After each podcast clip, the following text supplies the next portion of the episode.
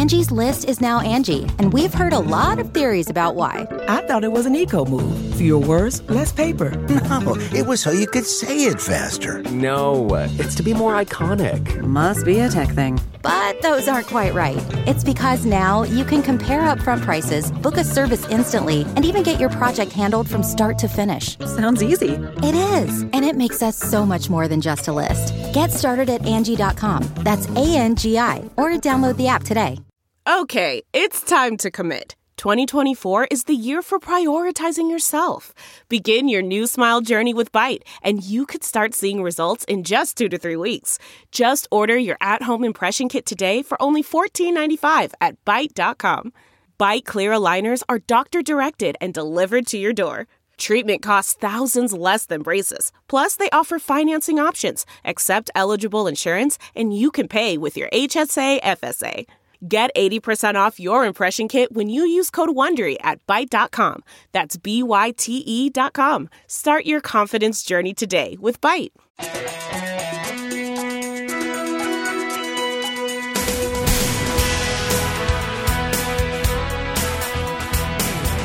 Welcome to Hollywood and Levine. I am Ken Levine, your podcast host, and as you know, I love stories about people who reinvent themselves.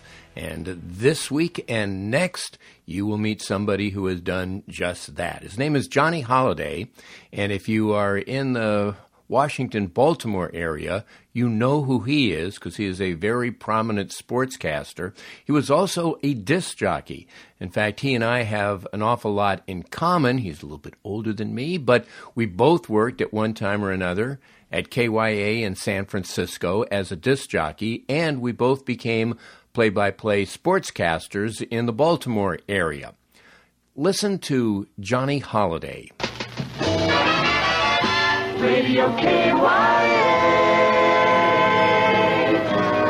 the heart of San Francisco. Tommy Siders at 23 minutes at 6 o'clock for Tony Big, who's a little ill this evening. This is number five for the Turtles Happy Together. Imagine me and you. Back to our top 30 of 1967 at 17 minutes under 6 o'clock. Christmas cash card time. Number four, Aretha Franklin says, What you want, man? What you want, baby, I got. Third down and four. Davis in motion. Statham to throw out of the backfield. He's got Josh Allen. Got a first down. At the 35, at the 40, at the 45 in midfield. 45, 40. Race to the house. Cuts it inside. Keeps his balance at the 30. Down to the 25. On the 20. Cuts it into the 5. And the end zone. Touchdown. 72 yards. Oh my goodness. What a run for Josh Allen. Do you believe that? And they're piling on him in the end zone. If you ever thought you wanted to reinvent yourself, well, maybe this is the episode that'll give you the inspiration to do so. Johnny Holliday this week on Hollywood and Levine. The Johnny Holliday Show. KYA Music Power. Well, I love to have guests on who have reinvented themselves. I think there's a real value in that. And you certainly qualify. So let's start from the beginning and move through your nine professions. you, you were a top job. yeah. You were a top 40 DJ pretty much at the dawn of uh, top 40 and you were in Cleveland, which is kind of the dawn of rock and roll. Those must have been wild times back in the late 50s, early 60s. Yeah, they were they were great times, Ken. First of all, thanks for having me on. My Uh, pleasure. I appreciate the time. we have no parting gifts, but thank you're welcome. yeah, is, is anything going to be sent in the mail to me for this thing at all? yeah, when I went to Cleveland in 1959, uh, I was at a radio station called WHK that had no audience. I mean, they were at the very bottom of the ratings. So Metro Media bought the station, cleared out the entire staff, outside of two guys, Tom Brown and Pete Myers, who would go on to become Mad Daddy at WHK and then 1010 wins in New York. Um, and we were young guys. In, in a matter of about, about six months or so, we took over and just dominated the market. Uh, the music had changed back. This was 1959 that I went there uh, to Cleveland. I left in '64, But those years, uh, all the disc jockeys were like myself. I was 20 or 21 at the time when I got there. And we had wonderful promotions. It was a battle between like four different stations playing the hits. You would do crazy stunts and things back Oh, then, cra- right? crazy thing. Yeah. Like, Did you ever like- have a sleep-a-thon? Did you ever have to stay awake for 92 No. hours or No, something? but, but we but we did have Mad Daddy who did who did a regular show as Pete Myers in the daytime, then came back at night and did a Mad Daddy show with a cape and the windows covered over with newspaper so you couldn't see in. I mean, it was everything was in rhyme. He dove out of a plane. He parachuted out of a plane into a gigantic blob of uh, Jello in Lake Erie, and survived. and survived. Uh, and you didn't do this. yeah, yeah. You call yourself dedicated. You you didn't do this, huh? I didn't. I chose not to do that. You know, I chose to start my basketball team and raise money for charity. But five five great years in Cleveland, then New York City, San Francisco, and uh, here in Washington for the past fifty three years. Did you know Alan Freed? I did not. No, I heard of him, but I did not Sure. him. Right. Yeah. No. And we should mention that uh, some of your tapes are actually in the Rock and Roll Hall of Fame. Yeah, Right. When it, when it first opened, uh, somebody called me and said, "Hey, you know, you're in this Rock and Roll Hall of Fame." I said, "For what?" I didn't sell any records. I didn't. They said, "No, no. There's air checks of your show." And what they did was take guys who were big in a certain market and in a certain floor of the Rock and Roll Hall of Fame, the gigantic map of the United States, and you push a button from whatever city you want to listen to, and up will come pictures and bios and air checks of those favorite guys at that time in that city. So I was lucky to be one of the guys from Cleveland. And so when people say to me, "Hey, you're in the rock," yeah, I'm in the Rock and Roll Hall of Fame. Yeah, yeah, yeah. I don't say because of my disc jockey work, but that's how I got in there. Yeah, Yeah, I'm in the Baseball Hall of Fame. I know you are. Yeah, because not because of me, but because when I was in Seattle, my partner was Dave Niehaus, and Oh, Dave yeah. Niehaus got into the Hall of Fame, and they have a sample from Dave Niehaus, and it happened to be one of the years when I was there. So a couple of my innings are included too. So I I backed my way into the Baseball Hall of Fame. I'll take it. Congratulations. I'll take it. I- hey, whatever works, right, Ken? Whatever works. Exactly. So you said you were in New York and then you went to KYA San Francisco. Right. Uh, as I mentioned in the intro, you and I have a couple of things in common. And one is that we were both disc jockeys at KYA. And number two, we saw the light while at KYA. But I want to just go back for a second because when you were in New York at WINS, uh, there was a an NBC primetime TV show called Hullabaloo, and it was basically the various rock acts of the day performing. And you were the announcer for that show, but then you moved to San Francisco, but you remained the announcer. You commuted every week to New York to be Correct. the announcer for Hullabaloo. Talk about Mhm. that a little bit. Yeah, a long way to go for 13 seconds on the air, huh? Yeah. that today, of course, with today's modern equipment, no you do it right at your desk. Yeah, exactly. Uh, Yeah. When Wins went to All News in 1965, I called Gary Smith, who was the executive producer of Hullabaloo, and I said, I, I'm going to have to give up the show because I'm taking a job in San Francisco. He said, Well, we, we have a trade deal with TWA if you want to fly back every week. We got no problem. So I t- take a flight at San Francisco at 8 o'clock in the morning. Be picked up at Kennedy at 4.30 in the afternoon. They take me to either NBC in Brooklyn or NBC at uh, Rockefeller Plaza. We do two shows, and they would take the best of the two shows and put it together for one. And I'd be back on a flight at 11:30 at night, landing in San Francisco at two in the morning, and be on the air at six o'clock on KYA, same time. But Wow. I thought I thought nothing of it. Now people say, "You did what?" I said, "Yeah, it was no it was no big deal because I was like 28, 29, 30 years old, something like that. And that's no big deal. Pretty exciting at that time. Yeah. Did you fly first class at least? No, No. I did not. No, no, uh-uh.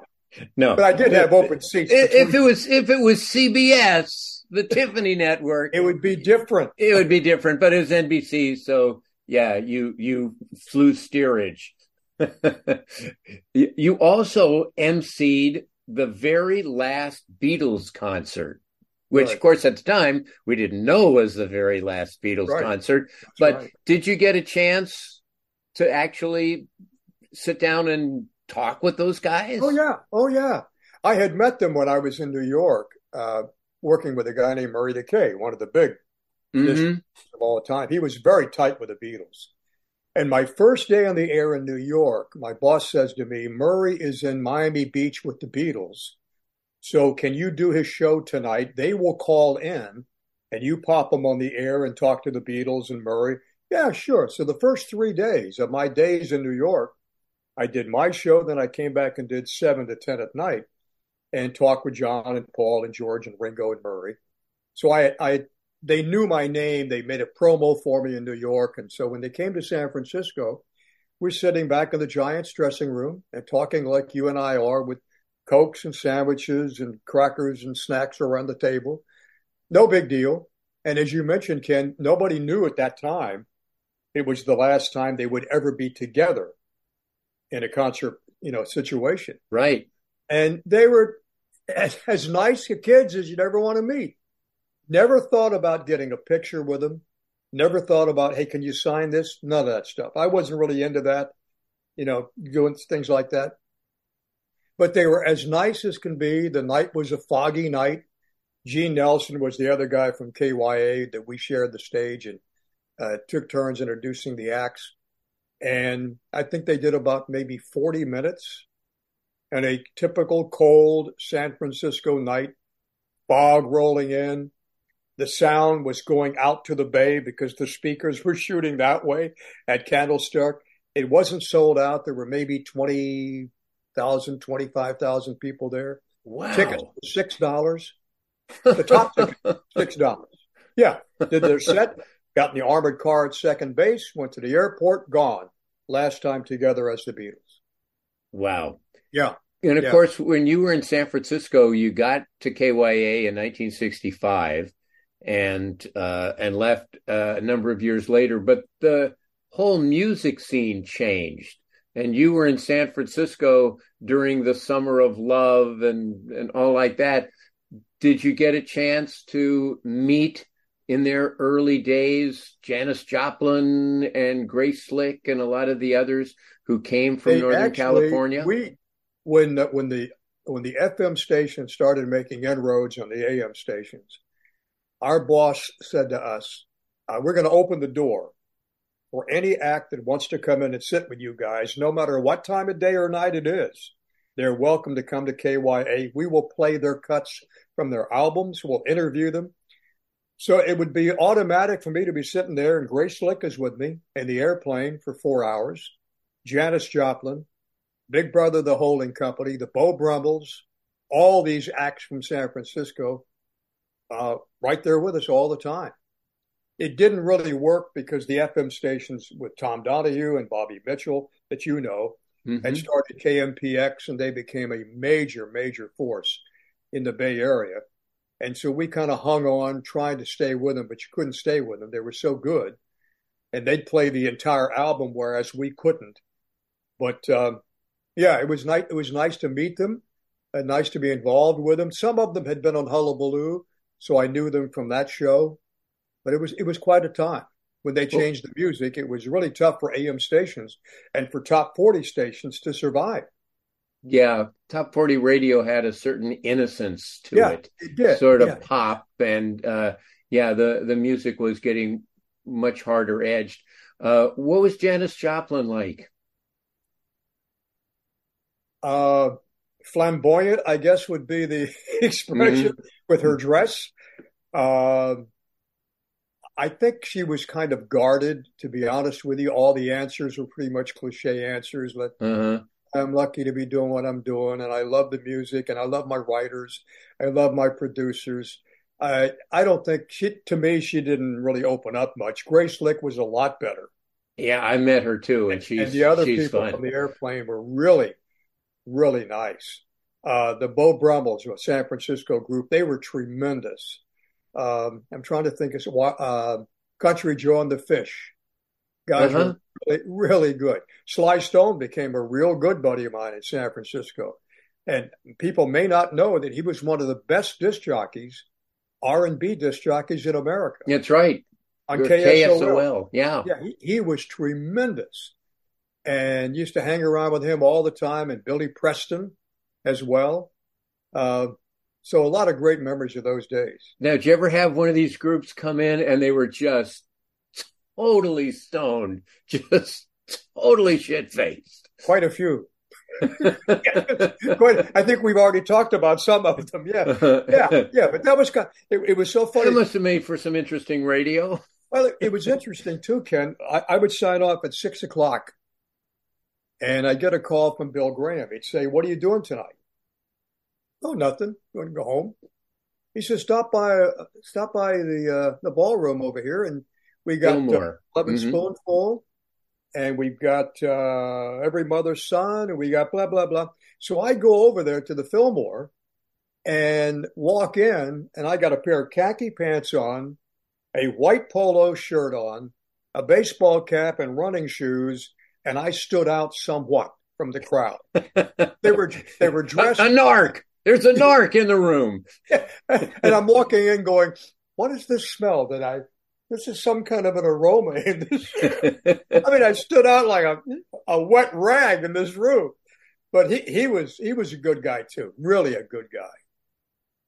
so, transitioning into sports, how did that come about? I had uh, I played football and baseball and basketball in high school, and I was an average player. And then when I got to Cleveland, I started spotting for the Cleveland Browns. And the Dallas Cowboys came to town with Frank Glieber was the broadcaster, play-by-play guy. Later on became one of the best guys on CBS. And he would call me up and he'd say, uh, Johnny, I got the 25 bucks for you if you can spot for me. Spot the Browns for the Dallas. Yeah, absolutely. Sure. So I liked the way he did things, Ken. He was very low key. He would never get excited or anxious before the broadcast began.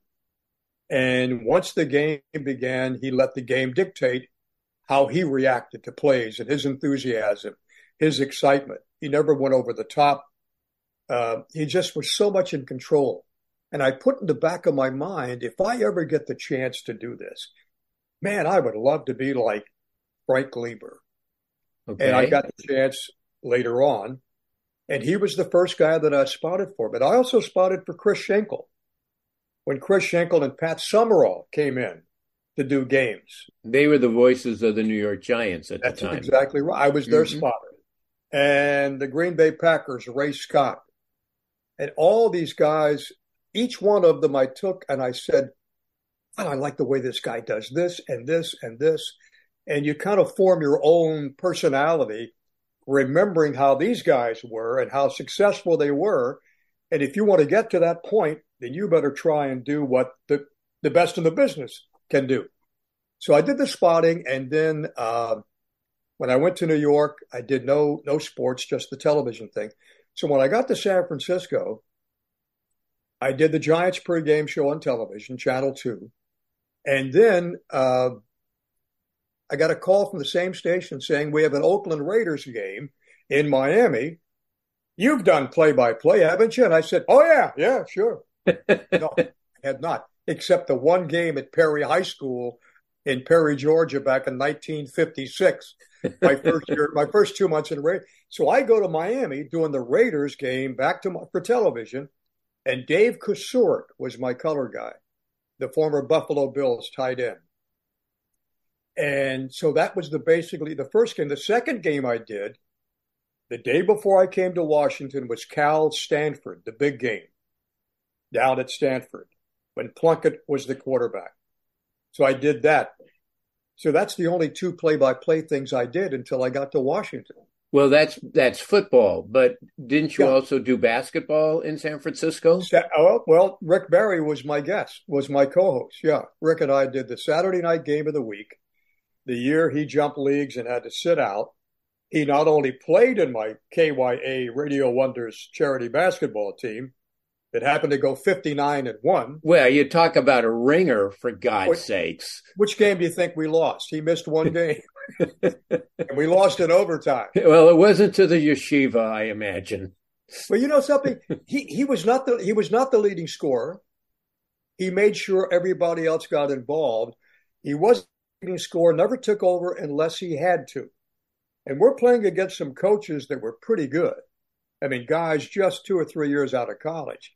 So a couple of games he took over and we won. And I said to Rick, I said, when your playing days are over, man, you've got a job on television or radio because he was really, really good. And he told me later on that the reason the networks don't use him right now is because he's too honest. And the NBA wants to promote only what they want to promote. They don't want any negativity. He said, I can tell people right now how to stop LeBron James. They don't want to hear that. And that's Hmm. why he's not on television now. Interesting. So, so the KYA disc jockeys with this ringer come into a school. Were, were the fans booing you? I mean, No, oh God, no. I mean, Rick Barry was the NBA Rookie of the Year the first year. Second year, like the most valuable player. so they were glad to see wanted- you So guys they stomp went- their faculty. So they went nuts. And we only had myself and maybe three other disc jockeys play, but they really weren't basketball players. They were on the team. And we had a couple of coaches that were really good when they played in, in college in San Francisco and Oregon. But Rick was the headliner and signed every autograph, posed for every picture, and you could not get into the gymnasium to watch us play. Every game sold out. Either because of him or me, I'm not sure which. Probably Right. The Beatles don't sell out.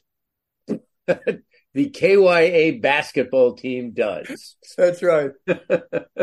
now, was it kind of strange because people in San Francisco thought of you as this disc jockey, and now Right. you're in a different world? Um, did there was there any credibility issues? I think they were surprised I could play. Yeah. Uh huh. Uh, I played in high school. No, but I mean, I, I, I, I mean, well, let, let me let me start this over. Let me rephrase this.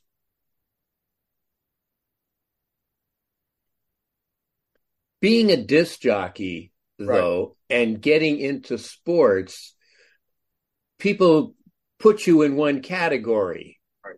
You know, you're not in your lane anymore when you're Right. when you're doing Right. sports. And did people take you seriously, or was it like, well, like what's what's cousin Brucey doing here, calling calling basketball games? Well, I had gone. I funny. uh, That's a great question, Ken. I went through the same thing in Cleveland when the guy that my first television show was a college scoreboard in the Saturday football game of the week. I replaced a guy that they they didn't feel like had any credibility because he was the host of the kiddie show on on the TV station. Okay. And so they said to me, "Can you do better?" I said, "Well, yeah, I think I can." Uh, but I think you have to, uh, you got to gain the trust of them. You have to let them know that just because I was playing music, that doesn't mean that I can't call a game. And I never thought about that until you asked me. And that, that was probably something I had to prove myself that I was good enough to, to do games and do interviews with coaches and players and stuff like that. Uh, I never thought about it at the time. I well, just it thought- also helped, I'm sure, that you were pretty genuine on the air as a disc jockey. You Right. weren't one of these guys that, you know, was mad daddy and had a cowl and spoke in Yeah. rhymes and echo chambers and bubbling cauldrons and everything. You were like a real person. So that probably helped because I, like I said, I can't see cousin Brucey calling a Knicks game. I can't either. No, even today I can't see him doing that. yeah. What got you to Washington? Uh, the chance to do more than just play the top 40 records and give away $50,000 every hour and uh, work in a limited format. Excuse me. I, I thought I had more to offer. And so I had quit KYA to go into television on Channel 2 and do sports every night and got a call from our friend Howard Kester who says, you know, our station in Washington is looking for a morning man. They've also got the Washington Senators and they got the Bullets games and you can do both of those and you can do the morning show and it's middle of the road music and personality. So I took that and it's the best thing I ever did. I mean, I've been here 53, 54 years and I loved it. I loved doing a pregame show for the Senators, interviewing Ted Williams every week, every day throughout the baseball season, and then working with the great Tony Roberts, who we lost a couple of weeks ago. Yeah, great play-by-play guy. I mean, just the best in the business. I was his analyst for Bullets basketball, and he was the play-by-play guy for the Senators at the time when I was doing the pregame show. And then when he did Navy, I took over after him. When he left Navy, they said, well, "Can you take over?" Absolutely. So I kind of followed Tony along the way, and uh, it all worked out good. Then I took over Maryland back in 1979. So this is my 45th year doing Maryland. How long did you still do a morning show? Because that must have been quite a schedule. If you're doing a baseball game or a basketball game and and getting home at midnight, one o'clock, and then you have to be on the radio at six in the morning. Uh, yeah, that's a young man's that's yeah. a young man's game. How long did you do that schedule? I did it for ten years, from sixty nine wow. to seventy nine. Yeah, sixty nine to seventy nine. But it wasn't it wasn't that busy because at WWDC where I was, senators had left town. We had lost the bullets so the Bullets left us probably in 72 or 73, and the Senators left in 71. So I really wasn't doing anything. The only thing I was doing was theater. I do a show every single year. And so there really, it wasn't that bad. And then when I went to ABC Sports, it became a little tougher because I'm doing morning sports. I'm doing Maryland football and basketball and then throw in the announcing duties for Sam and Cokie and David Brinkley, I'd have to come from the airport at one o'clock or two o'clock in the morning and go right down to ABC and tape my morning stuff before I went to bed. So that kind of got became a little bit of a juggling act. But overall, to me, it was never it was never that big of a deal. Yeah, well, as long as the charter flight was on time. Yeah, which they always were. Yes, sometimes. you mentioned working for ABC. You did the Olympics, summer and winter yeah. Olympics, for uh, for a number of years. That must have been a fascinating, unique experience. Yeah, what was great about that was the first Olympics I did was Sarajevo with Barry Tompkins as my roommate. And in those days, ABC had the television rights and the radio rights. So we had guys crossing over that we would use from television and vice versa. And on the radio side, we had we had Bill White. Remember the former catcher for the New York Yankees? Mm-hmm. Bill White was one of our analysts. Lute Olson was one of our analysts, Arizona coach. Uh, we had just major, major talent working with us in those games. So I did Sarajevo. How do you do radio play by play for the slalom? And then he goes left, and now he's going right. I and, covered. The, oh, he almost hit the, the flag. Bobsled as well. and I went down. I went down to interview the Jamaican bobsled team that had turned over. Uh huh. Yeah, that was a big story. And mm-hmm. I said, uh, uh, "Were you guys uh, kind of concerned and scared when that uh, thing turned over?" Yeah, man. Uh, we were scared, yes, but our head was on the ice, so nobody could see how scared we were.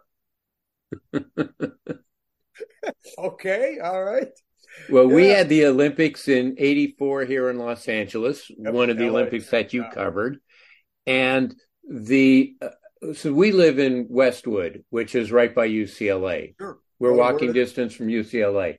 We'll be out there next year in basketball. No, no, we're coming out this year, Ken. Are We'll you?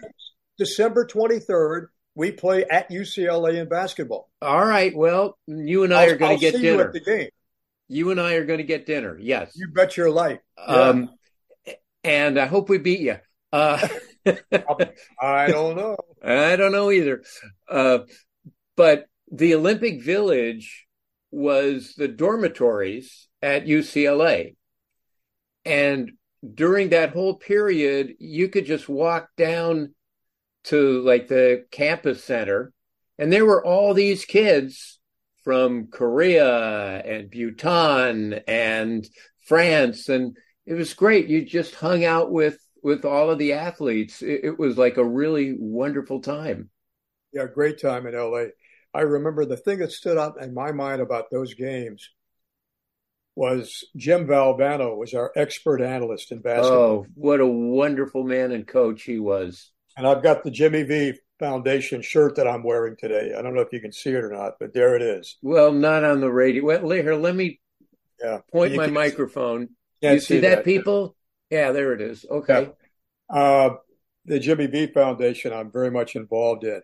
And we would come back to the hotel and we would sit around the pool, and his wife was with him, and just listen to Jimmy Valvano's stories. And he was just incredible. And when he coached at NC State, when they played Maryland, it, it, I'd have to say to him, "Hey, coach, can we tape the pregame interview? Because I have to go." Because he wanted to talk about everything but basketball. And and one one game at Cole Fieldhouse, I said, "What is your biggest concern about Maryland?" He said, "I'll be very honest with you, Johnny. The biggest concern is, well, I have a place to sit on the bench." Because I have seven assistant coaches. And a lot of times there aren't any more than five or six seats there. So I'm concerned about where am I going to sit on that bench? So they, before they tip off, the team comes out, they go by the bench. He goes down, he comes back, he taps in front of me, he yells out, one seat left, it's mine, and goes back and sits down. Now, this is before a big game. But in his mind, he was just, he was everybody's friend.